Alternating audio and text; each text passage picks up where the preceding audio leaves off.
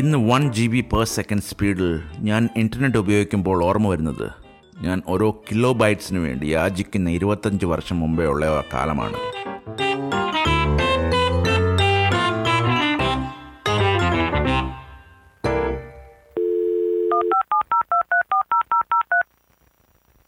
ഇന്ന് ഞാൻ പറയാൻ പോകുന്നത് കുറച്ച് സാങ്കേതികമാണ്. പലർക്കും പരിചിതമല്ലാത്ത പല വാക്കുകളും ഇതിൽ കാണും. ഇന്ന് ഇന്ത്യ ലോകത്തിലെ ഏറ്റവും വലുതും അതിവേഗം വളരുന്നതുമായ ഇന്റർനെറ്റ് രാജ്യമാണ്. ചൈനയ്ക്ക് തൊട്ട് പിന്നിൽ. ഇന്ത്യയുടെ ഇന്റർനെറ്റ് യുഗം വളർന്നു വന്ന ഒരു തലമുറയിൽപ്പെട്ട ആളാണ് ഞാൻ എന്നത് എന്റെ ഭാഗ്യം. എന്റെ തലമുറ ഇന്റർനെറ്റിന്റെ വളർച്ച തുടക്കത്തിൽ നിന്ന് കണ്ടനുഭവിച്ചു. എല്ലാത്തിനും മുമ്പ് ഞങ്ങൾ ജനറേഷൻ എക്സ് എന്നാണ് വിളിക്കപ്പെടുന്നത്. പതിയെ നീങ്ങുന്ന ഡയലപ്പ് മുതൽ അതിവേഗത്തിൽ നീങ്ങുന്ന ഫൈബർ വരെ. ആ അനുഭവം ഞാനിവിടെ പങ്കിടുന്നില്ലെങ്കിൽ എന്റെ ഓർമ്മക്കുറിപ്പുകൾ അപൂർണമായിരിക്കും. മൂന്ന് പതിറ്റാണ്ടുകൾക്ക് മുമ്പേ ആയിരത്തി തൊള്ളായിരത്തി എൺപത്തി ഇന്ത്യയുടെ ഇന്റർനെറ്റിന്റെ അടിസ്ഥാനം സ്ഥാപിക്കപ്പെട്ടു. ആയിരത്തി തൊള്ളായിരത്തി തൊണ്ണൂറ്റഞ്ചിലെ സ്വാതന്ത്ര്യദിനത്തോടനുബന്ധിച്ച് ഇന്ത്യയിലുടനീളം കൊമേഴ്ഷ്യൽ ഇന്റർനെറ്റ് സേവനങ്ങൾ ആരംഭിച്ചു. സബീർ ഭാട്ടി എന്ന ഇന്ത്യക്കാരൻ ഹോട്ട്മെയിൽ തുടങ്ങി. അന്ന് ഞങ്ങളൊന്നും കേൾക്കാത്ത ഒന്നായിരുന്നത്. അതും സൗജന്യം. ഫ്രീ എന്തും കിട്ടിയാൽ വിഴുങ്ങുന്ന ആൾക്കാരല്ലേ നമ്മളെല്ലാം. ഈ ഇമെയിൽ വഴി സന്ദേശങ്ങൾ അയക്കുകയും സ്വീകരിക്കുകയും ചെയ്യാം. അന്ന് ഒരു പുതുമയായിരുന്നു ഇമെയിൽ. അക്കാലത്ത് ഭാട്ടിയ ഒരു തനക്കമായിരുന്നു. ഞാനും ഒരു ഹോട്ട്മെയിൽ വിലാസമെടുത്തു. അതിന്നുമുണ്ട്. പക്ഷേ ഹോട്ട്മെയിൽ മൈക്രോസോഫ്റ്റ് ഏറ്റെടുത്തു. അവർ അതിനെ കില്ല് ചെയ്ത് ഔട്ട്ലുക്ക് എന്ന് പുനർനാമകരണം ചെയ്തു. ഇന്ന് നിങ്ങൾ ഹോട്ട്മെയിൽ ഡോട്ട് കോം എന്നടിച്ചാൽ പോകുന്നത് ഔട്ട്ലുക്കിലാണ്. പക്ഷേ ഇതിന്റെ ഇടയ്ക്ക് ഗൂഗിൾ ജിമെയിൽ കൊണ്ടുവന്നു. ഇത് മൈക്രോസോഫ്റ്റിന് റെഡിയായി മാറി. അതോടെ ഹോട്ട്മെയിലിന്റെ പതനം ആരംഭിച്ചു. സാധാരണ ഇന്റർനെറ്റ് കമ്പനികൾ ഒരു തലമുറ വരെ നീണ്ടു നിൽക്കും ഗൂഗിൾ മാത്രം അതിനെ അതിജീവിച്ചു. ഓൾട്ടോ വിസ്റ്റ സെർച്ച് എഞ്ചിനിൽ സെർച്ച് നടത്തി ഞാൻ ഇപ്പോഴും ഓർക്കുന്നു. അതായിരുന്നു ആദ്യത്തെ സെർച്ച് എഞ്ചിൻ ഇപ്പോൾ ആർക്കറിയാം അതിനെ? നിങ്ങൾ ആരെങ്കിലും കേട്ടിട്ട് പോലും ഉണ്ടോ ഓൾട്ടോ വിസ്റ്റ എന്റെ കഥകൾ യു സി എൻ ന്യൂസിലോട്ട് അയക്കാൻ എന്റെ കൈവശമുള്ള ഹോട്ട്മെയിൽ വിലാസം വളരെ സഹായം ചെയ്തു.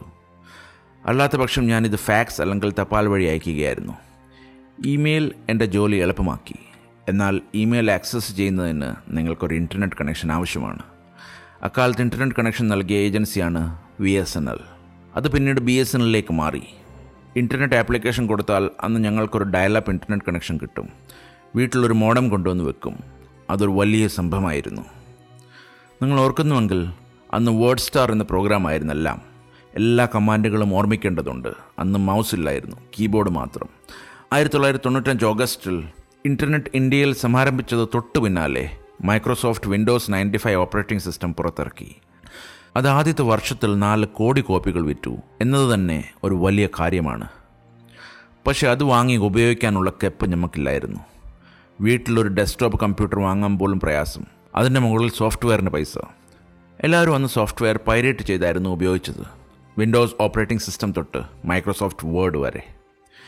എന്നെ പോലുള്ളവർ ലൈസൻസ് വാങ്ങുന്നതെന്ന് അസാധ്യമായിരുന്നു. അതിനാൽ ഞങ്ങൾ പൈറേറ്റഡ് സോഫ്റ്റ്വെയറിൽ സഹായം തേടി.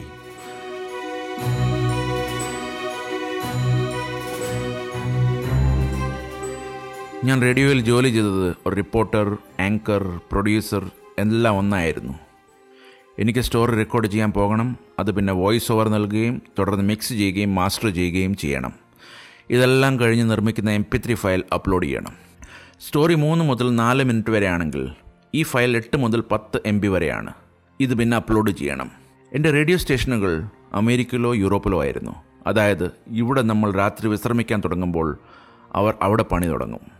എനിക്ക് ആ ടൈം ഡിഫറൻസിന്റെ ഗുണമുണ്ടായിരുന്നു. ഞാൻ പകൽ മുഴുവൻ ഓടി സ്റ്റോറി ചെയ്ത് ആൾക്കാരോട് സംസാരിച്ച് വിവരമറിഞ്ഞ് വൈകുന്നേരം സ്ക്രിപ്റ്റ് എഴുതി അവർക്ക് അയക്കും. രാവിലെ അവർ ഓഫീസിലെത്തുമ്പോൾ കിട്ടുന്ന ആദ്യത്തെ സ്ക്രിപ്റ്റ് എന്റെ ആയിരിക്കും സ്ക്രിപ്റ്റ് എഡിറ്റ് ചെയ്ത് തിരിച്ച് ലഭിച്ചു കഴിഞ്ഞാൽ ഞാൻ എന്റെ നിർമ്മാണം ആരംഭിക്കുന്നു. ഏകദേശം പത്ത് മണി വരെ ഇത് തുടരും. പക്ഷേ ഇതൊന്നുമല്ല പ്രയാസം. യഥാർത്ഥ പോരാട്ടം അതിനുശേഷം ആരംഭിക്കുന്നു. ഈ എം പി ത്രീ ഫയൽ അവരുടെ എഫ് ടി പി സെർവറിൽ അപ്ലോഡ് ചെയ്യണം. ഒന്നോ രണ്ടോ ശ്രമങ്ങളിൽ ഇത് അപ്ലോഡ് ചെയ്തത് ഞാൻ ഓർക്കുന്നില്ല. ഫയലിന്റെ പകുതി അപ്ലോഡ് ചെയ്യുമ്പോഴേക്കും ഡയലപ്പ് കണക്ഷൻ വിച്ഛേദിക്കപ്പെടും. ഞാൻ വീണ്ടും ശ്രമിക്കും. വിച്ഛേദിക്കൽ വീണ്ടും സംഭവിക്കും. ഇതൊരു പരമ്പരയായി തുടരും. നിരാശന എനിക്കിപ്പോൾ ഒരു സൈബർ കഫേ അല്ലാതെ വേറെ വഴിയില്ല. എന്നാൽ അവിടുത്തെ സ്ഥിതിയും അങ്ങനെ തന്നെയായിരുന്നു. മിക്ക രാത്രികളിലും ഞാൻ സ്റ്റോറികൾ അപ്ലോഡ് ചെയ്ത സമയം പുലർച്ചെ രണ്ടോ മൂന്നോ മണിയായിരിക്കും. ഇതൊന്നും ഒരു പതിവായി മാറി. മിക്കവാറും ഉറങ്ങുന്നത് അതിരാവിലെ. ഇത് കുറച്ച് വർഷങ്ങളായി തുടർന്നു. എന്റെ ശരീരഭാരം വർദ്ധിച്ച സമയമാണിതെന്ന് ഞാൻ കരുതുന്നു. പകൽ മുഴുവൻ ഫീൽഡിൽ രാത്രിയിൽ എന്റെ സ്റ്റോറികൾ അയക്കാനുള്ള ബാൻഡ് വിഡ്ത്ത് കണ്ടെത്തുന്ന തിരക്കിൽ ഞാനൊരു ഇൻഡിപെൻഡന്റ് പ്രൊഡ്യൂസറായിട്ട് ജോലി ചെയ്യുകയായിരുന്നു എന്ന് ഓർക്കണം. ഓഫീസർ തൊട്ട് പ്യൂൺ വരെ എല്ലാം ഞാൻ തന്നെ. എനിക്ക് പരിഹാരം കണ്ടെത്തേണ്ട ഒരേ ഒരു വ്യക്തി ഞാനായിരുന്നു. ആയിരത്തി തൊള്ളായിരത്തി തൊണ്ണൂറ്റി രണ്ടിൽ sixty four K B P S ലൈനുകളിൽ നിന്നാണ് വി എസ് എൻ എൽ ആരംഭിച്ചത്. ഇന്ന് നിങ്ങൾ ഇതോർത്ത് ചിരിക്കും. പിന്നീട് one twenty eight K B P S ആയി ഇരട്ടിയാക്കിയപ്പോൾ അത് ഇന്ത്യയ്ക്ക് പുറത്തുള്ള രാജ്യങ്ങളായി തുല്യമായിരുന്നു. സർക്കാർ വകുപ്പിൽ ജോലി ചെയ്യുന്ന സമയത്താണ് ഞാൻ കമ്പ്യൂട്ടർ കഴിവുകൾ പഠിച്ചത്. ഡെസ്ക്ടോപ്പ് കമ്പ്യൂട്ടറുകളിൽ ഓഫീസുകളിൽ എത്തി തുടങ്ങിയപ്പോൾ അവ എങ്ങനെ ഉപയോഗിക്കണമെന്ന് ആർക്കും അറിയില്ലായിരുന്നു. അവർ എയർ കണ്ടീഷനിങ് പരിതസ്ഥിതിയിൽ സൂക്ഷിക്കേണ്ടതും നിലവറ പോലെ സംരക്ഷിക്കേണ്ടതുമായിരുന്നു.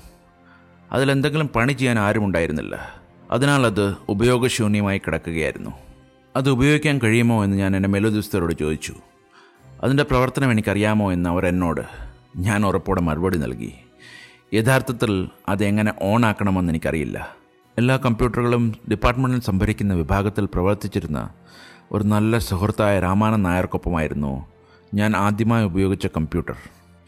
നിർഭാഗ്യവശാൽ കഴിഞ്ഞ വർഷം ഹൃദയാഘാതത്തെ തുടർന്ന് രാമാനന്ദകാലത്തിൽ മരിച്ചു. ഞാൻ സർക്കാർ ഓഫീസിൽ ചെലവഴിച്ച എന്റെ പത്ത് വർഷത്തെ വിശദമായ ഓർമ്മക്കുറിപ്പുകൾ സാവധാനം വരുന്നുണ്ട്. ഞാൻ താമസിച്ചിരുന്നത് മൂന്നാം നിലയിൽ. പുറലോകത്തെല്ലാം ഒന്ന് ശാന്തമാകുമ്പോൾ എന്റെ റെക്കോർഡിംഗ് സാധാരണ ആരംഭിക്കും. അനാവശ്യ ശബ്ദം ഉണ്ടാകാതിരിക്കാൻ ഞാൻ ബാൽക്കണി ഒരു സ്റ്റുഡിയോയായി മൂടി മാറ്റി. എന്നാൽ സമീപത്ത് റെയിൽവേ ലൈനും ഉണ്ടായിരുന്നു. ഏറ്റവും തിരക്കേറിയ റൂട്ടുകളിലൊന്നായിരുന്നത് ഒരു ട്രെയിൻ കടന്നു പോകുമ്പോഴെല്ലാം എനിക്ക് താൽക്കാലികമായ റെക്കോർഡിംഗ് നിർത്തേണ്ടി വന്നു. വാഹനങ്ങളുടെ ചലനം വരുമ്പോഴും ഇതുതന്നെ ചില സമയങ്ങളിൽ താഴെ വഴക്കുണ്ടാകാറുണ്ടായിരുന്നു.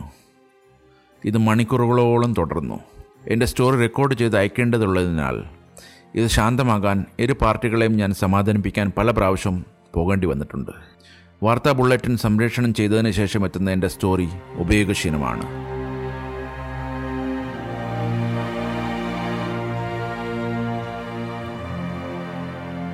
സ്റ്റോറികൾ സംരക്ഷണം ചെയ്തില്ലെങ്കിൽ എനിക്ക് പേയ്മെന്റ് പോലും ലഭിക്കില്ല. എന്റെ റെക്കോർഡിംഗ് പൂർത്തിയാകുന്നതുവരെ ഒരു വാക്കുച്ചരിക്കാത്ത എന്റെ കുടുംബാംഗങ്ങൾ മാത്രമാണ് എനിക്കുണ്ടായിരുന്ന ഏക നിയന്ത്രണം. ഞാൻ റെക്കോർഡ് ചെയ്യുമ്പോൾ ശബ്ദമുണ്ടാക്കേണ്ടതില്ലെന്ന് എന്റെ അഞ്ച് വയസ്സുള്ള മകൾക്ക് പോലും അറിയായിരുന്നു.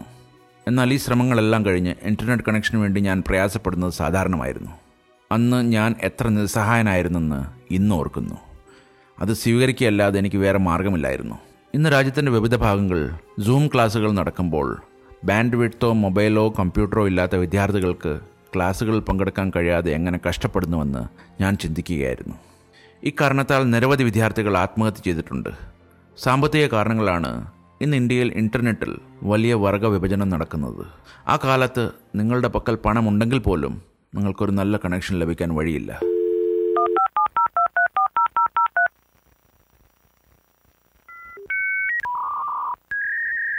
ഈ നോസ്റ്റാലജിക് നിമിഷങ്ങൾ എത്ര പേർ ഓർക്കുന്നുണ്ടെന്ന് എനിക്കറിയില്ല.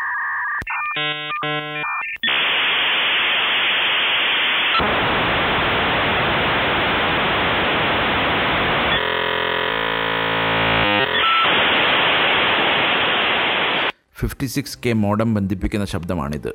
ഓർക്കുന്നുണ്ടോ? കണക്ട് ചെയ്തതിനുള്ള പച്ച വെളിച്ചം ഒരു ലോട്ടറി നേടുന്നതിനേക്കാൾ കുറവല്ല. ഡയലപ്പ് സമയത്ത് എനിക്കൊരു ഫോൺ കോൾ ലഭിക്കരുതെന്ന് ഞാൻ പ്രാർത്ഥിച്ചു.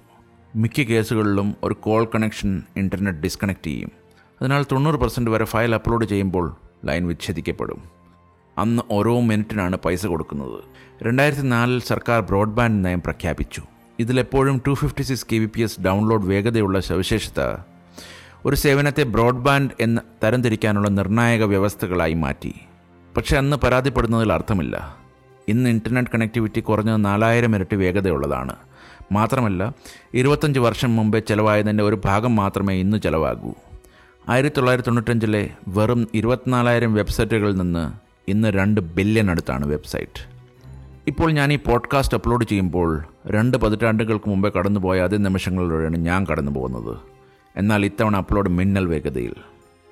നാളെ ഫൈവ് ജി വേഗത അകലെയല്ല പക്ഷേ ഇങ്ങനെ കിട്ടുന്ന സൗകര്യങ്ങൾ മനുഷ്യർ ദുരുപയോഗപ്പെടുത്തുകയാണ് ആദ്യം ചെയ്യുന്നത്. നമ്മൾ ഇതിലൊരിക്കലും മെച്ചപ്പെടിയില്ല. വേറൊരു ഓർമ്മയെ അടുത്തിളക്കം അതുവരെ നന്ദി. നമസ്കാരം.